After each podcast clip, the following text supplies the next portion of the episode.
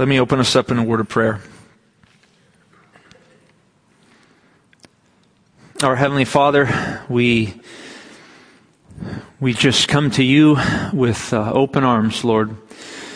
Vulnerable and uh, feeling uh, sorrowful and a bit helpless on a morning like this, where we say goodbye uh, to a dear, dear friend.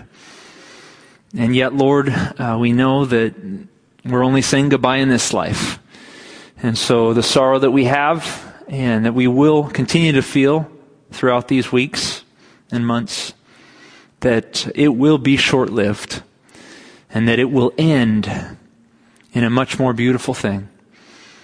That we, by faith in Jesus Christ, will join Carolyn and all those who have gone before us on the last day. And we can't wait for that day, Lord. We ask you, Jesus, to come quickly and hasten that day. Meanwhile, Lord, build us up here on this earth. Help us to see with your eyes. Help us to learn and to grow and to bind ourselves together in faith, in hope, and in love. I thank you for this church. I thank you for its heritage. You have guided her, Lord, and we pray, God, that you would guide her many, many more years into this future and help us to uh, follow in the footsteps of Carolyn and others like her that have walked a good walk. So we love you, Lord. We pray now that you would minister to us as only you can. We pray it in Jesus' name. Amen. The amount of chatter, the amount of chatter had spiked to unforeseen levels.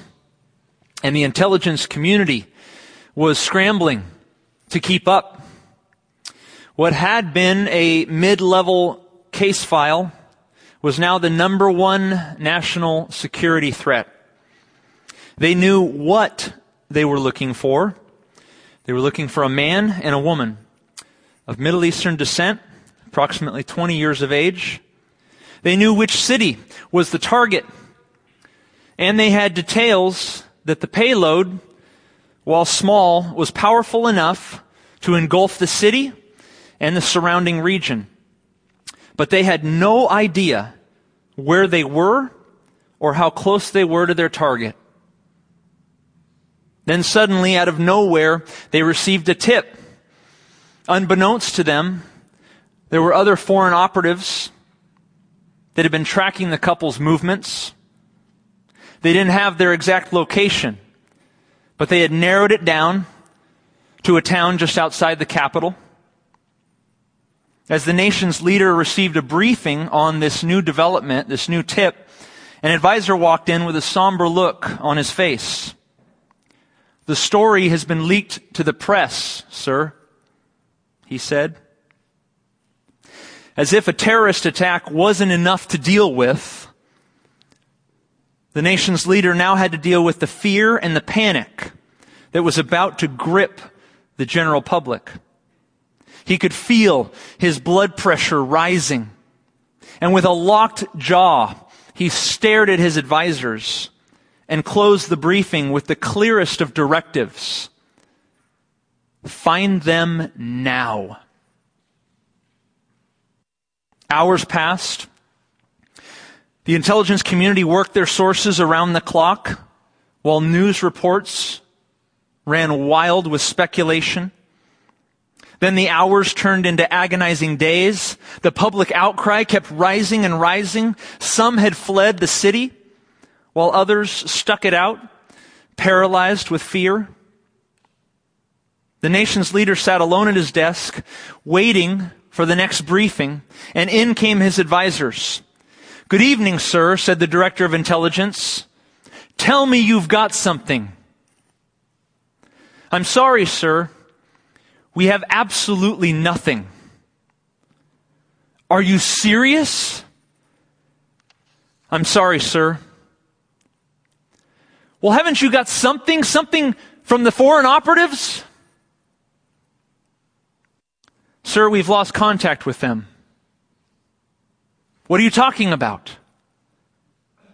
Sir, they were supposed to brief us yesterday, but they missed the appointment. Our agents can't find them. It appears they've gone dark. We may have been played, sir. They may have been double agents. Just then, the military advisor chimed in. He chimed in with three words It's time, sir. The nation's leader knew what that meant.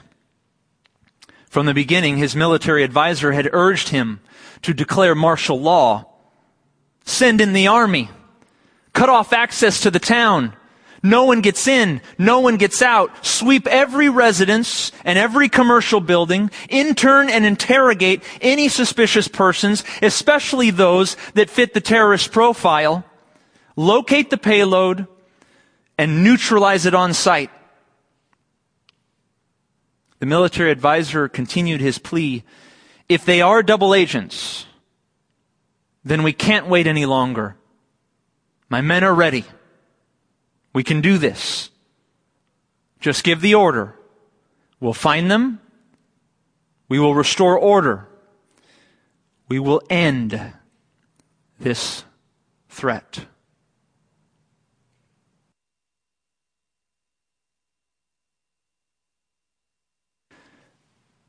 Matthew 2:16 Then Herod when he saw that he was deceived by the wise men the double agents, was exceedingly angry.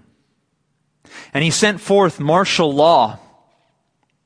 And he put to death all the male children, the potential payloads, who were in Bethlehem and in all of its districts, from two years old and under, according to the time which he had determined from the wise men. The title of uh, this message, uh, first part of a two part series with Pastor Tom and I, who will speak next week, is A Terrorist Attack and a Refugee Crisis. The story of Christmas, part one of two. A refugee, a, a terrorist attack and a refugee crisis. The story of Christmas from Matthew 2. From the eyes of Herod and from the eyes of the general public of Israel, who were very comfortable with the status quo, the news that a new king of the Jews was about to be born would have been received like news of an imminent terrorist attack just outside of Jerusalem. Such news would have struck an immediate nerve of panic and fear how do we know this? Because the scriptures describe this very thing in Matthew chapter 2. Take a look at Matthew 2, beginning in verse 1. Now after Jesus was born in Bethlehem of Judea, in the days of Herod the king, behold, wise men from the east came to Jerusalem, saying, Where is he who has been born king of the Jews? For we have seen his star in the east, and we have come to worship him. When Herod the king heard this, he was troubled, and all of Jerusalem with him. Do you see the two very, very different reactions in this text? On the one hand, you have the wise men who are welling up with worship where is he who has been born king of the Jews? We've seen his star in the east. We have come to worship him. On the other hand, you have Herod and much of Israel welling up with fear.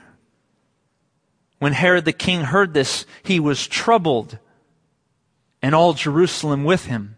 The word troubled there, tarazo in Greek, means to be disturbed, to be upset, to be terrified, to be fearful.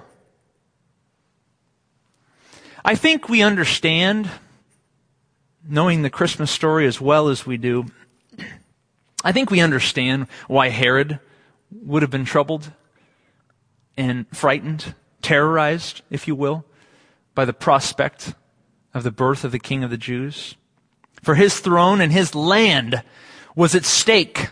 His rule was at stake. His reign. We understand why Herod would be troubled, tarazo.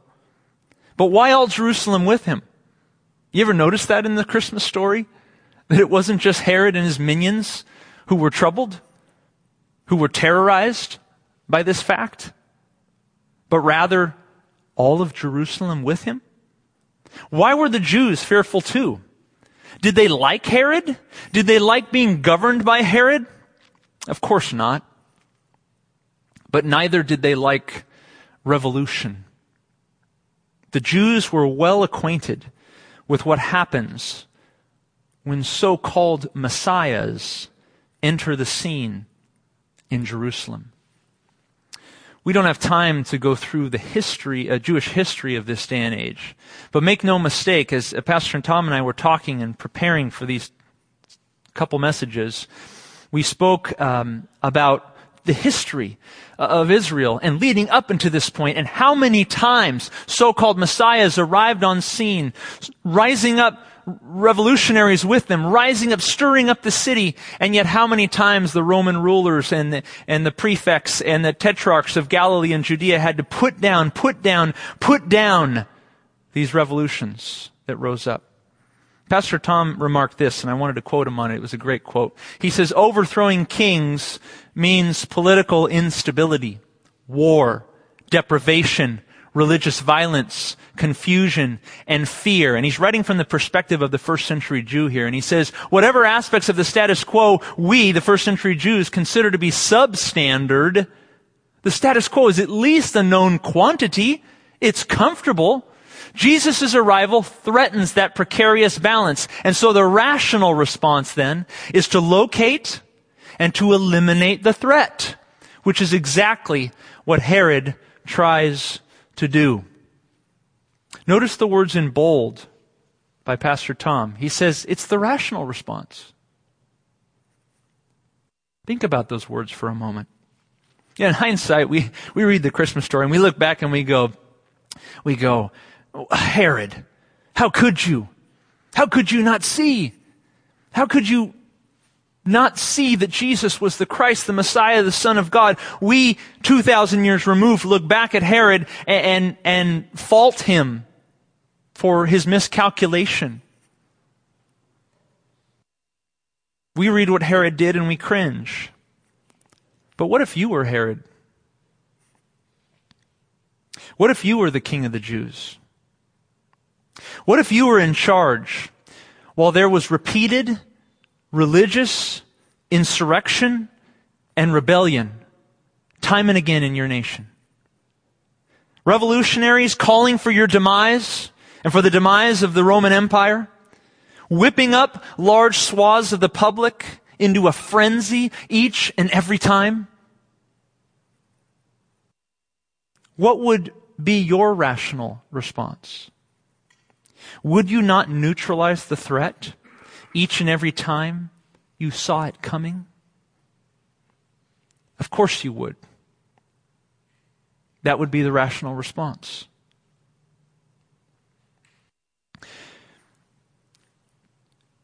It's ironic and perhaps providential that we're starting to live in this kind of world again. A sizable, though small, but a sizable religious minority is starting to do things in our world and in our nation that make us tarazo, terrified, frightened. Chatter is rising. Threat assessment levels are going up with it. Our intelligence community is scrambling. They've already hit us a number of times and virtually everyone expects another attack. What is the rational response? Well, the rational response is the way of Herod. Find the terrorists, and neutralize the threat. The rational response is the way of Herod. Find the terrorists, neutralize the threat. But I wonder, we wonder, Is this the only response? Is this the only lens through which we are to look at our world? Through the lens of Herod and those like him. There are differences, to be sure. So we look at the Christmas story. We know that in hindsight, Herod made a serious miscalculation. Oh, Jesus, Jesus was a threat, to be sure. In fact, in a manner of speaking, we might say that Jesus' birth was like a terrorist attack on Israel. But not in the traditional sense of what you and I consider terrorism. You and I look at terrorism as premeditated mass destruction, murder, hostage taking, for the purpose of influencing or coercing civilian populations or government leaders. Jesus came to destroy and to take hostages too. But he sought to destroy and terrorize a very different kind of population. Take a look at Colossians chapter 2. And you, being dead in your trespasses, he made alive together with him, having forgiven you all trespasses, having wiped out the handwriting of requirements that was against us, having nailed it to the cross, having disarmed principalities and powers, he, Jesus, made a public spectacle of them, triumphing over them in it. Jesus came to destroy and to take hostages. But to a diff- very different kind of population. Jesus came and brought terror to Satan and to his legion of demons. Mark chapter 1, beginning in verse 23. Now there was a man in their synagogue with an unclean spirit, and he cried out, saying, Let us alone! What have we to do with you, Jesus of Nazareth? Did you come to destroy us? I know who you are, the Holy One of God. But Jesus rebuked this demon, saying, Be quiet and come out of this man. And when the unclean spirit had convulsed him and cried out with a loud voice, he came out of him. Then they were all amazed so that they questioned among themselves, saying, Who is this? What new doctrine is this? For with authority he commands even the unclean spirits, and they obey him. And immediately, immediately Jesus' fame spread throughout all the region around Galilee.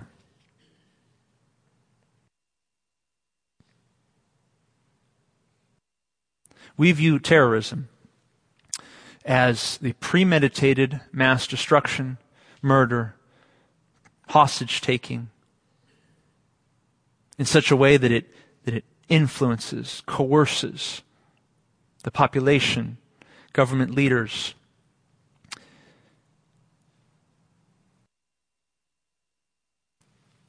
It's interesting uh, how much, if we look at Colossians 2, verses 11 to 15, as we look at Mark 1 and other situations like them, it's interesting the kind of terror that the demons and the unclean spirits felt in Jesus' presence. They knew he was coming to destroy them. They knew that by his birth, by his life, by his death and by his resurrection. He was coming to do something to them. They would harm them to the uttermost and harm their cause. With respect, with respect to the realm of evil principalities and powers, Jesus came as a terrorist. In his presence, their power is neutralized. Because of his life, his death, his resurrection, Their days are numbered. Amen? I don't think we believe that sometimes. Um, with respect to the realm of evil principalities and powers, and by the way, Paul says later in Ephesians 6, that's precisely our battle, by the way. That's precisely our battle. We do not wage war against flesh and blood, but against principalities and powers in high places. That's what Paul says.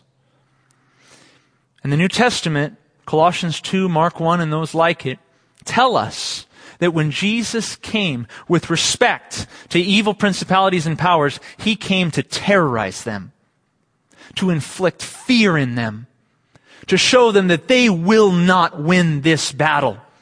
That's what terrorists do. In our world, they inflict fear. They inflict chaos. We see a terrorist attack and we immediately, we are gripped with fear, right? That's how Satan feels. That's how his minions feel with Jesus on scene. How powerful is that knowledge for us?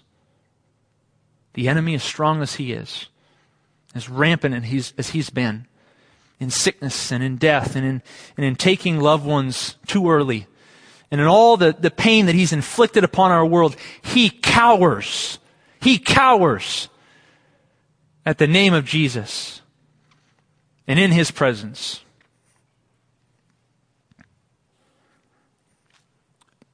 We don't need to live in fear. Satan does. The enemies of God do. With respect to the realm of evil principalities and powers, Jesus was a terrorist to them and is. In his presence, their power is neutralized. His life, his death, his resurrection proves their days are numbered. But with respect to the realm of mankind, Jesus came as a savior. He came to influence civilian populations and government leaders. But he didn't blow himself up in order to prove his point. Instead, he offered himself up freely for the whole world. What a contrast. What a contrast. We live in a world now where people want to inflict fear in us and in, in, civilian populations and governments across the world by blowing themselves up, by committing acts of terror.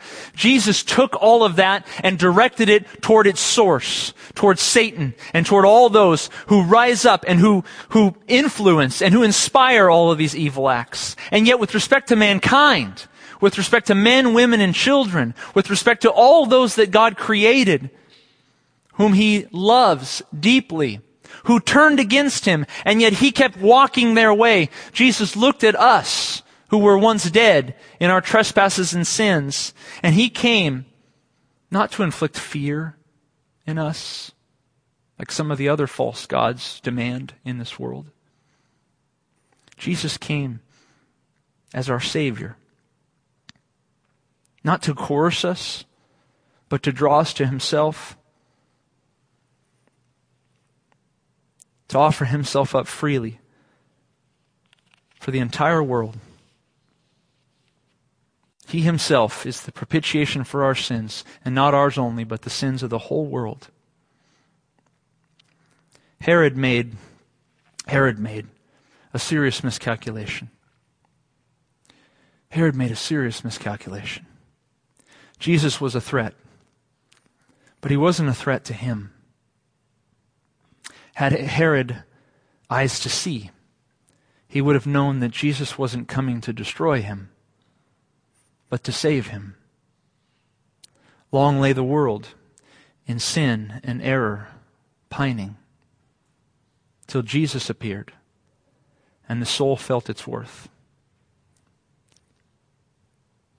As we navigate a very difficult season in our world, a world often gripped with fear and terror.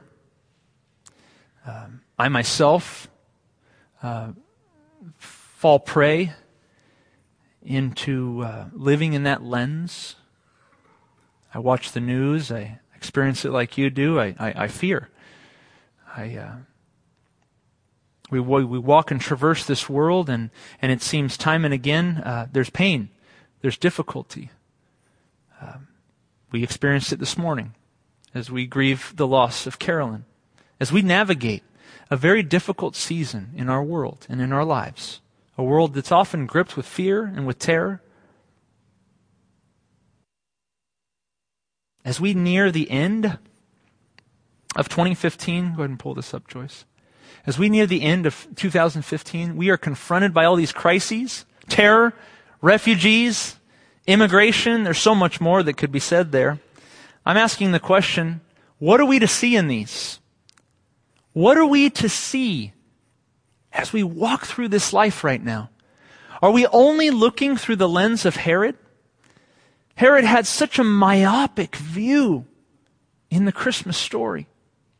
All he could see was through this one lens, this one lens of fear, this one lens of pain, this one lens of holding on to power and to the status quo and to the, the regular of life at all costs. This Advent season, this Advent season, how can we lift up our eyes? How can we look through a different lens? A lens like the Magi did 2,000 years ago. A group of wise men who, given the same set of circumstances, did not fear, but instead lifted their eyes up and looked for a reason to worship God. The world, we already know how the world's going to respond. The world will respond in fear. And many of us will fall prey to that. The world will respond in fear. How can we respond? With greater faith, hope, and love.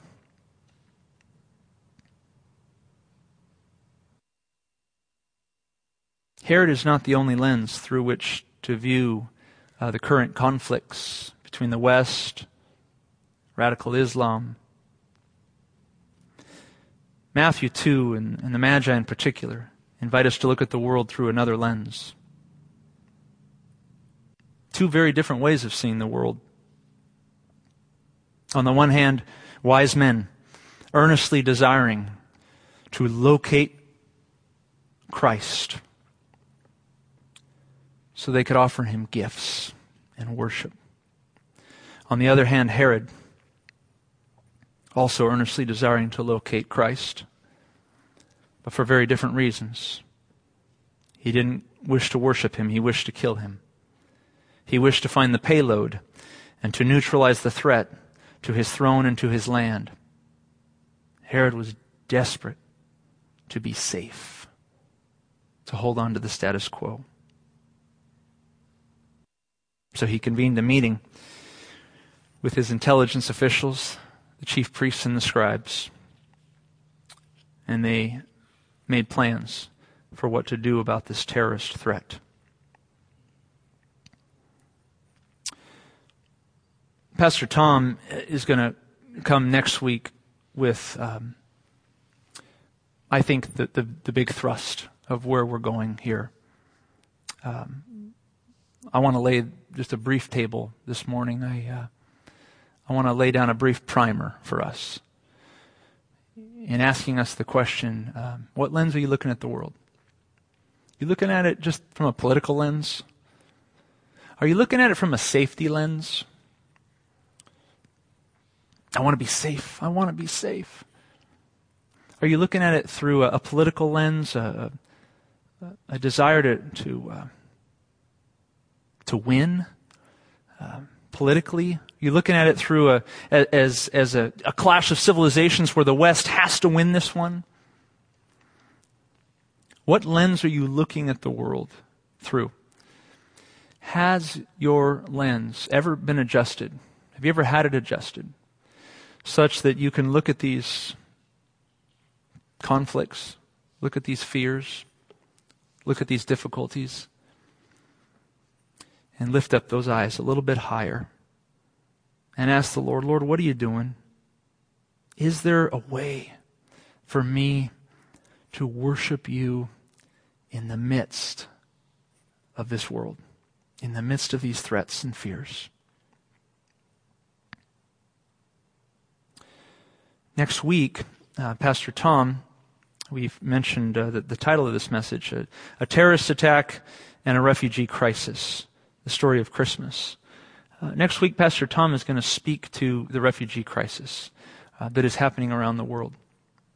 He's going to draw parallels uh, between what is happening in our world and, ironically, what happens in Matthew chapter 2, in which it is said, Matthew chapter 2, beginning in verse 13. Now, when they departed, behold, an angel of the Lord appeared to Joseph in a dream, saying, Arise, take the young child and his mother, and flee to Egypt, and stay there until I bring you word. For Herod will seek the young child to destroy him. And when he arose, he took the young child and his mother by night and departed for Egypt, and was there until the death of Herod, that it might be fulfilled, which was spoken by the Lord through the prophet, saying, Out of Egypt I called my son. And Pastor Tom and I have had a lot of conversations about what's happening in our world, um, and about what's happening with respect to terrorism, with respect to the refugee crisis, and tying it into the story of Christmas. And I, I want to challenge you as you come next week. I want to challenge you to, to come with a new lens. To come with a lens that um, is inspired by the lens of the Magi 2,000 years ago. Faced with um, a, a situation where it may not be safe, faced with a situation where uh, things might get a little chaotic. You know, Herod looked at it. The wise men looked at the same situation, the same set of circumstances. One man responded in fear. Another group of men responded and looked for ways to worship God in the midst of it. As we come next week, as we consider Jesus, who himself was um, a refugee from a very young age, let's be ready to ask God how we can respond in the way that He would have us this Advent season. Let's pray.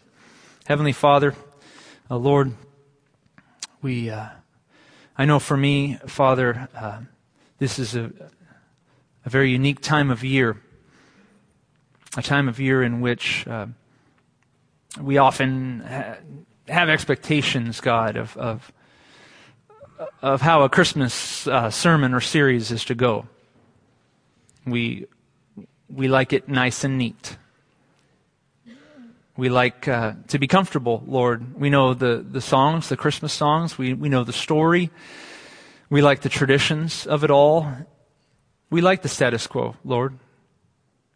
And yet, you, Lord, the sending of your Son, it disrupted everything.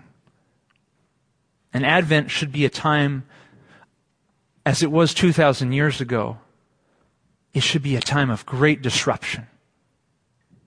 A time in which our hearts are stirred. A time in which we look at our world and ask God, how can we look at this differently? How can we look at this through your eyes? How can we both want and desire safety and, and protection, and yet at the same time, God, ask ourselves, what are you doing? And what would you have us do? And we know, Lord, that it's dangerous to ask that question. And so I, I just, this morning, I just, I want to pray for, for our church. I want to pray for our people. I want to pray for our elders, for Pastor Tom and I as we speak to this issue, and, and for all of our hearts as we receive and consider these things. We need to do better, Father, with how we live and witness in this world.